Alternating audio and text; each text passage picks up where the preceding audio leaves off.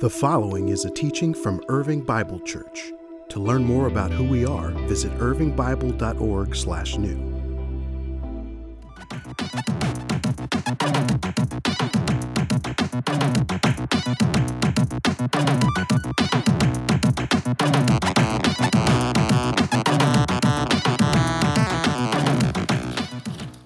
Well, good morning, everybody.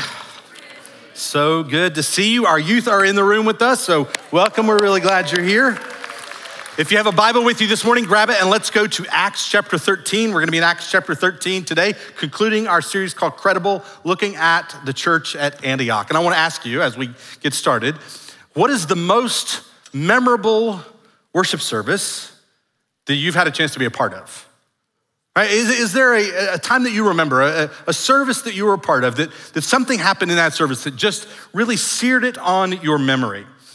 My friend and missiologist Michael Frost tells the story of his most memorable worship service. It was at the conclusion of a conference where a bunch of Christian leaders had gathered together and they were going to have their final session uh, away from where all the rest of the sessions had been. And so they got in their cars, they drove over, and they pulled up in front of an old historic church, church with a steeple on top and the columns out front. And they walked up the steps and they entered into the front doors of this worship center. And, and the first thing that they were met with was a foul odor coming from within the church. They moved a little bit deeper in to figure out what on earth is going on. And they discovered that this, this worship center was completely empty of all furniture. All the, the fixtures, all the pews had been pulled out and moved away. And it was just a big open room. But across the floor was laid a black plastic tarp. And in the very center of the room was a massive mound of garbage. And I'm not talking like paper trash, I'm talking like kitchen refuse right? Uh, chicken bones and banana peels and old milk cartons. And that's where the smell was emanating from. It was nasty. And they're standing there around this big pile of garbage with no idea what in the world is going on. And, and then out from the back come two men dressed in like what looked like monks' robes, brown robes, and they begin to lead the group without any word of explanation through a, a kind of liturgy, some prayers and, and some songs, and, and everybody is still perplexed as to what is going on here. Well, as they got a little further into the service, the two men wearing the brown robes untied the belt and pulled their robes off and revealed that they had their swim trunks underneath. Talk about a memorable worship service. What is happening? And then these two men that were leading the service began to wade into the middle of that mound of refuse, up to their knees, up to their hips. They continue to lead the group through this liturgy. And then they reached down into the trash, into the garbage, and they, they pulled out, uh, wrapped in plastic, a loaf of bread, pulled out a wrapped in plastic bottle of wine. And they began to set up the invitation to communion in the middle of the garbage, reminding the people who were there, gathered, that, that as they come to celebrate these elements Christ's body broken, Christ's blood poured out, Christ's resurrection from the dead, um, rising in victory over sin and death and the devil, that, that as we come to commemorate Christ's passion and resurrection, we also remember that the same Jesus said to his disciples before he ascended to the Father, As the Father sent me, so I send you. The Father sent the Son into the refuse of this world, into all the mess and misery all the filth and stench of this fallen, broken world. And Jesus came right into the middle of the mess.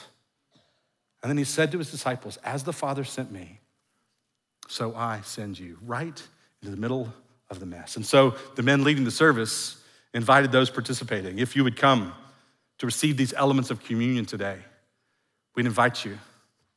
Take off your shoes roll up your pants legs, hitch up your skirt, and wade into the mess, remembering what Christ has done for you and remembering his call upon your life as the Father sent me. So I send you. And friends, those words to those first disciples come down from them to us that each and every one of us have those words spoken over our lives. If we are followers of Jesus, we have been sent. As the Father sent me, so I send you into the middle of the muck and the mess, the stench of this world. That God has called us to follow the way of Jesus into the middle of the mess. This morning, we are concluding our series called Credible. We're, we're looking at the story of the church at Antioch, recognizing that we find ourselves living in a, in a day and age where the church in North America is living through something of a credibility crisis. The, the church has been taking some hits. And so, how do we learn to live with a credible witness in an increasingly hostile world? And I think we find some real insight into that by looking back at the church at Antioch, the way in which they bore a credible witness in a hostile world. The first week, we talked about the courage that was required of them to, to do what they did, to, to be who they were, to, to give birth to this church, the first multi ethnic church where they crossed all kinds of socially and religiously imposed boundaries of their day to be together, forming one new multi ethnic humanity like the world had never seen. The second week, we talked about their compassion that they were moved with compassion, just like their Savior, to move towards those around them in need. Last week, we talked about the importance of their capacity for discomfort. In order to maintain gospel unity, they had to build up their capacity for discomfort with one another, to fight for their unity in Christ. And this week, we want to look at the way in which the, the multi ethnic church at Antioch also shows us what it means to be a missional church. That the very core and center, the essence of, of who they were, was this idea of their call to participate in the mission of God, to live as sent ones, sent on God's mission. Let's look together at Acts chapter 13. We're just going to look at two verses this morning, verse 1 and verse 2. Acts chapter 13, verse 1. Now, in the church at Antioch, there were prophets and teachers Barnabas, Simeon called Niger, Lucius of Cyrene, Manaen, who had been brought up with Herod the Tetrarch, and Saul. And while they were worshiping the Lord and fasting, the Holy Spirit said, Set apart for me Barnabas and Saul for the work to which I have called them. So after they had fasted and prayed, they placed their hands on them and they sent them off. Now, we talked last week about this picture at the beginning of the chapter about this incredible diversity of this small leadership team at the church at Antioch. People from different ethnic backgrounds, from different cultural backgrounds, from different socioeconomic backgrounds that, that came together and, and were leading this church, and God was moving in their midst. And people we read in chapter 11, people were coming to faith in Christ. Incredible things that were happening at the church at Antioch. But then they have this pivotal moment where they recognize the voice of God calling them to send out Paul and Barnabas on their missionary journeys. And so they commission them and, and send them out. And the Apostle Paul will spend the rest of his life, the next 30 years, planting churches. Some scholars suggest uh, 14 and, and as much as over 20 churches that Paul planted through the remainder of his life. That, that from this moment in the life of this church goes forward the mission of God in the world. This is the epicenter of Christian mission. New Testament scholar Craig Keener captures it this way. He says, The church at Antioch spearheaded the mission to the rest of the world beyond Judea. Near, listen to this nearly all Christians today, and certainly all Gentile Christians, have spiritual roots in this church in Syria. Apart from this mission, the church could have been stillborn in the first century had the Holy Spirit allowed such a thing to happen. This is the epicenter of Christian mission that spreads out from there and to the ends of the earth. This is a church the very core and essence of who they were, or their understanding of their call to participate in the mission of God, to be a missional church. Now, that word mission, missional has kind of been a, a, popular one among Christian leaders over the course of about the last 20 years. It's simply taking the word mission, the noun, and turns it into an adjective, missional. Um, for those of you maybe like me, Gen Xers who took the SAT back in the day and had to do analogies, remember those? Somehow they thought that our ability to do analogies determined our ability to succeed in college. I don't know the logic behind that. But remember SAT analogies? You can think about it this way mission is to missional, as fiction is to fictional, right? To say something is fictional is to say at the core, at the essence of what it is, it is a work of fiction. Well, to, to call something missional is to say at the core of the essence of what it is, is this idea of mission. And what we see in the life of the church at Antioch is the core and essence of who they were was this call to participate in the mission of God. Now, to understand that, why, why it's important for them and for us to, to, to be a missional church, you have to actually begin with recognizing that God is a missional God. The core to who God is, the essence of who God is and what God does, told on the pages of the Bible, is this mission to rescue and renew his good but broken creation. And Jesus, whenever he talked about the Father in the Gospel of John, he refers to him over and over as the one who sent me, the one who sent me, the one who sent me. The Christian God is the sent and sending God. God has a mission, and the whole story of the Bible is really the story of the mission of God. So, God is a missional God. The Bible is a missional story. Therefore, the church is to be a missional church. As I've heard it said from a number of different people, it's not so much that the church has a mission, it's that the mission has a church. That we're called to be a people who participate in the mission of God, and that that is the core and the essence of all that we do.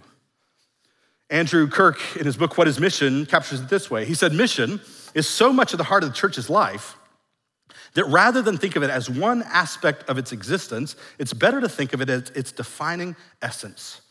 The church is by nature missionary to the extent that if it ceases to be missionary, it's not just failed in one of its tasks, it has ceased being church.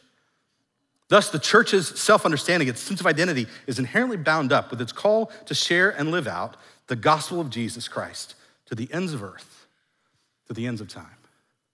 The church is to be a missional church, the core, the essence of who we are is this idea of mission. Mission is not just something that we do, mission is woven into everything that we do. Now, I, I anticipate perhaps a, a, little bit of a question or, or, maybe a challenge to that idea. You go, hang on, hold on a second, Barry. What about worship? Isn't the church supposed to be all about worship? Like, isn't that why we gather together for the worship of God? Or, or maybe you say, what about discipleship, right? Isn't the church really about making disciples of Jesus? Or perhaps community. The church is, after all, a, a community of people, a family who, who do life together. And certainly all those things are important, but you can think about a church that might be really great at worship. I mean, the, worship gatherings are dynamic. A, a, huge crowd gathers together. Everybody's passionately worshiping God, lifting their hands. The band is amazing. The preaching is great. And yet, you can have a church that's really great at worship that never moves people to mission. But if you have people that are dedicated to participating in the mission of God, those people are, are thirsty to gather together to worship the God of mission, the God who has a mission to rescue and renew his good but broken creation, and then to be gathered together so as to be sent out into the world, empowered by the Holy Spirit to do the work that he's given us to do. I conclude our gatherings together nearly every week with words along those lines from an old liturgy that just says, Send us out now to do the work you've given us to do. The point of our gathering together is to worship the God of mission and to be formed to live as his missional people in the world. So, worship is to be missional worship, D- discipleship. Discipleship, that is, we could think about a church that's great at doing discipleship. They, they love the Bible, they study the Bible, they get together in groups and talk about what the Bible means, they memorize portions of the Bible. They could be really great at discipleship, but that never moves them into mission. And yet, if we're a people that are dedicated to pursuing the mission of God in the world, we desperately need to, to study this scripture, to learn this book so that we can live this book, that we, we study the book on a need to know basis because we need to know it in order to be faithful to what God's called us to do in the world. Yes, discipleship, but discipleship that is essentially missional discipleship. What about community? We can imagine a church that's really great at community, that, that, gathers people together in small groups. And I mean, they love to be together and they love to share their stories. They're vulnerable with each other. They're doing life together. And you know, church can be great at doing community, but never get around to mission. And yet, if we're people that are dedicated to pursuing the mission of God, we recognize we can't do it alone. We desperately need some other people around us, that together we can pursue our call to participate in the mission of God, pointing people to the truth that we've encountered in Christ through word and deed, missional worship, missional discipleship, missional community. The mission of God at the heart and the center of everything the church is and is called to do, to point people to the truth that we've encountered in Christ through word and through deed. We sang earlier about the reign of God through Christ, that he is king, that he is Lord. That our lives and our words would point people to that truth. Now, what we see when we look at the missional church at Antioch is, I think, three observations that we need to make about the way that they lived that we ought to emulate as a church today. Three things that we need to see in this passage that I think God is calling us to if we want to be a missional church. The first is this the missional church at Antioch was a praying church. Look back at verse 2. It says, While they were worshiping the Lord and fasting, the Holy Spirit said to them, and then skip to verse 3. So after they had fasted and prayed, they placed their hands on them and sent them off. Right, here's a church that is dedicated to prayer. This word that's translated here is they were worshiping God. It's an interesting word that's tricky to know how best to, to translate it. It's the word liturgio.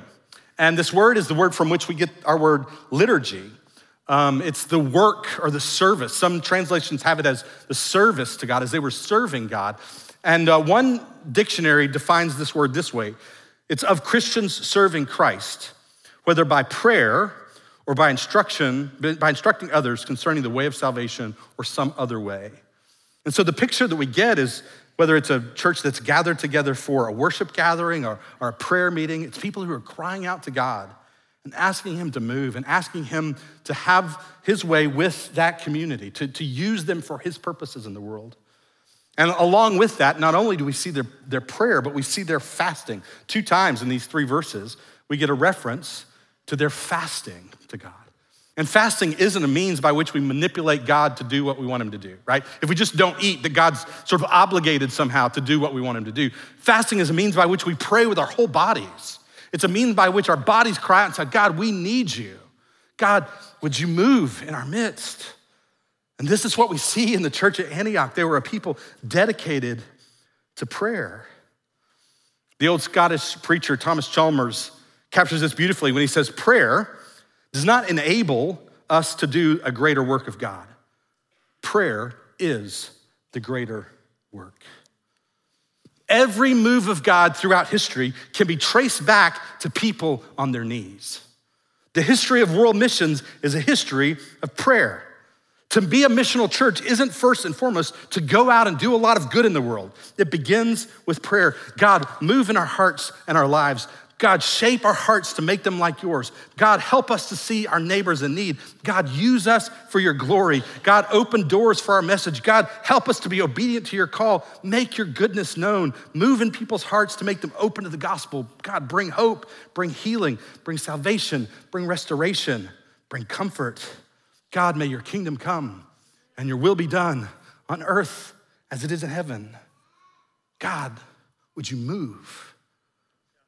And may we be people who dedicate ourselves to saying, God, would you move in us? And would you move through us in the world? Enable us, empower us to point people to the truth that we've encountered in Jesus. The missional church at Antioch was a church that prayed. And friends, imagine what God could do through us if we dedicated ourselves to prayer in that way.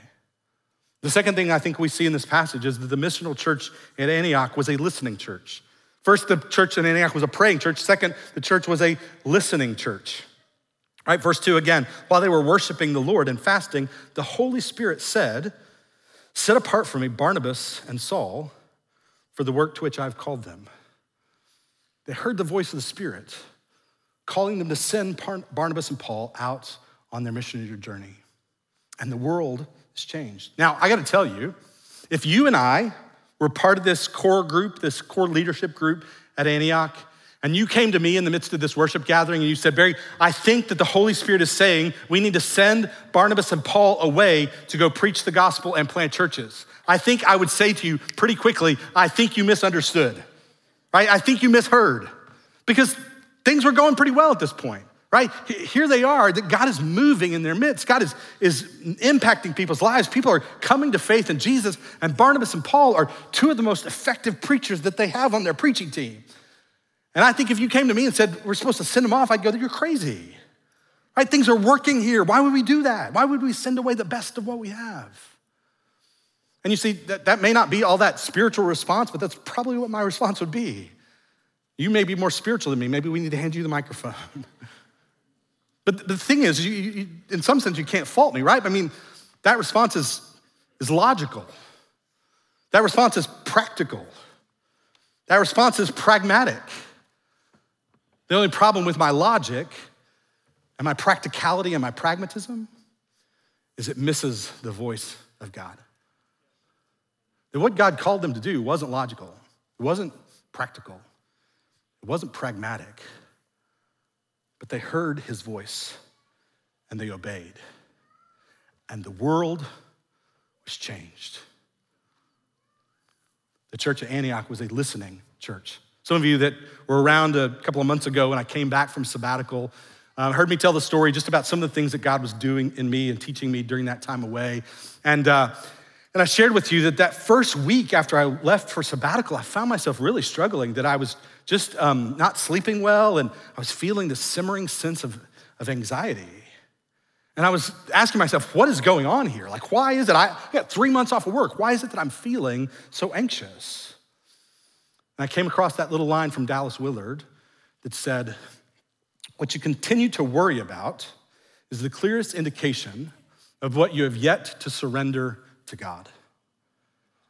And I just had that realization that what I had yet to surrender to God was IBC. That I had been leading from this place of, of, of white knuckling it, of, of, feeling this sense gripping on to the illusion of control and, and how do I fix it and, and how do I solve it and what we do about that. And now I found myself having to just completely let go and step away. And the struggle for me to, to practice surrender. And then on this side of sabbatical, I'm trying to live and lead differently from a place of God, what is mine to steward? And I want to steward it with all I've got. I want to steward well what's mine to steward. What's mine to steward? And what's mine to surrender? And I was sharing this story with one of my most trusted friends, my friend Ephraim Figueroa, and we were doing a Zoom call a few weeks back, and I was just processing some of this, what God is teaching me through this season. And, and he put a question to me that was really important. He said, Barry, how open are you to the Spirit's guidance? How open are you to the Spirit's guidance? I, wrote that down on a piece of paper that was sitting next to my computer, and I've left it there all these weeks later. It, it stares at me every day. How open are you to the Spirit's guidance? Because my tendency is to want to go towards what's practical and, and how do we strategize and how do we fix this rather than saying, Holy Spirit, lead us, guide us, move in our midst. Let me ask you, friends, how open are you to the Spirit's guidance? How open are you to the Spirit's guidance? How committed are you to your own logic, to your own practicality, to your own pragmatism, to your own strategies, to your own wisdom, to your own solutions, versus open to the Spirit's guidance? The missional church at Antioch is a listening church led by the Spirit. And then finally, we've seen first that the, the missional church at Antioch was a praying church. The mission, missional church at Antioch was a listening church. And then finally, the missional church at Antioch is a sending church. And our word mission just comes from a Latin root that, that means to send. And so, by definition, a missional church is a sending church. And through the years, IBC has sent all kinds of people from this room out into the world to make an incredible difference. There have been people who've been called by God sitting in this room, maybe in the seat that you're sitting in, to cross borders, to learn languages, to learn new cultures, to bring the good news of the gospel to the world. And I'm praying and hoping that God will continue to call people sitting here in this room to do just that, to, to dedicate their lives to following the call of God to faraway places, to people in need, to move towards the broken places and the hurting people around the world. But the vast majority of us in this room will not be called to do that and yet we are called. That when Jesus said to his disciples and through them to us, As the Father sent me, so I send you, that means every one of us is sent. The question for you, friends, is not, Have I been sent? The question for you is, To whom have I been sent? To whom have I been sent? And if you don't know the answer to that, if you're wrestling with the question, let me just suggest you go back to step one, right? To pray, to say, God, to whom have I been sent? And then listen, step two. Listen to the Spirit's guidance in your life to say, these are the people to whom I have sent you. And when we talk about being sent at IBC, we, we talk about it in terms of kind of three spaces uh, neighborhood, network, and need. Maybe you've been sent to your neighbors, literally the people who live near you. That maybe for you, it's the opportunity to invite people into your home, to invite them to, to sit at your dinner table, to, to share a meal with you. Maybe for you, the most missional space in all of your life is your dinner table. And maybe for you, before you invite them to church, you should invite them to dinner, to get to know them, to move into their lives, to be able to share your story, and to look for that opportunity to be able to point them to the truth, to the hope, to the, to the life that you have found in Jesus. Maybe it's literally your neighbors. Maybe for you, it's a network. It is some kind of relational network of which you are a part that you show up to with regularity. Maybe your workplace, maybe your school, maybe it's the, the PTA at your kids' school, maybe it's uh, the, where your kids uh, are involved in sports activities. I don't know what that is for you, but is there some kind of relational network that you show up to with some regularity?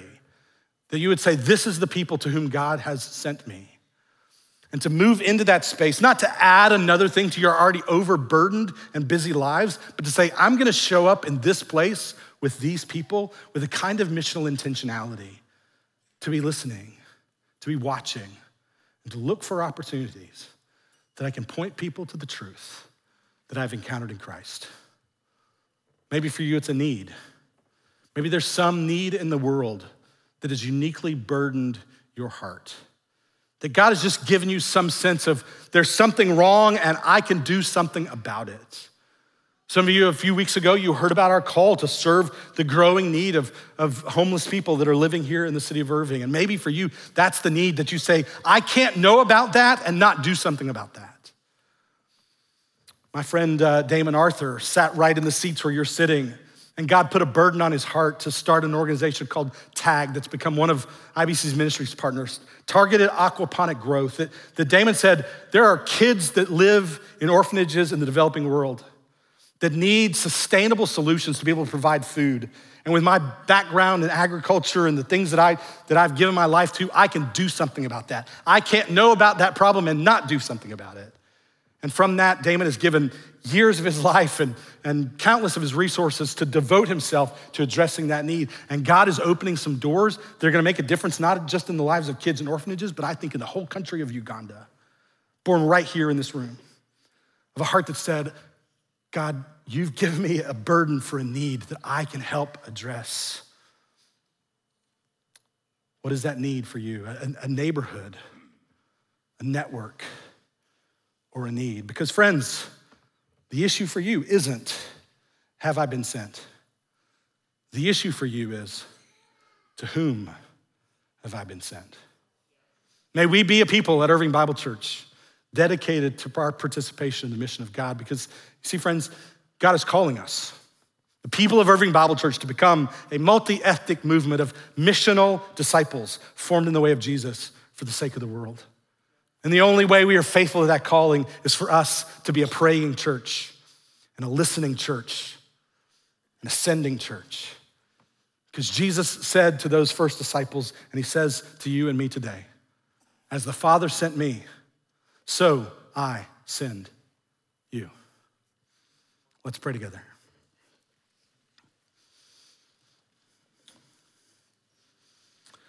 Our Father, we thank you this morning that as we think about Jesus,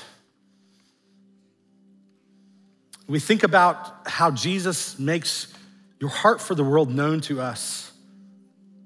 Right? When, when, you, when we want to know what God is like, we look at Jesus. We want to know what Jesus is like, he looks like a missionary who left his home to come here to bring hope, healing, forgiveness, salvation, restoration, life.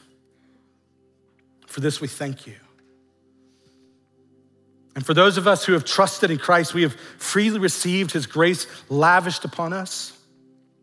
We pray that in response, out of gratitude, that we might live to participate in his mission of the world, pointing people to the truth that we've encountered in Christ. And God, if there be any here who have never come to that place where they have trusted in Christ, where they have embraced what you've come to provide for them through Jesus, that today might be the day that they would say, I believe, I trust in what Jesus has done for me. I want new life. I want new hope. I want forgiveness. I want the promise of eternal life. I receive it by grace through faith. God, would you stir in hearts today that we might respond in faith as is fitting for each one of us? And so we thank you. We pray that you would move in our midst in these moments of response. We pray it in the name of Jesus, our Savior. Amen.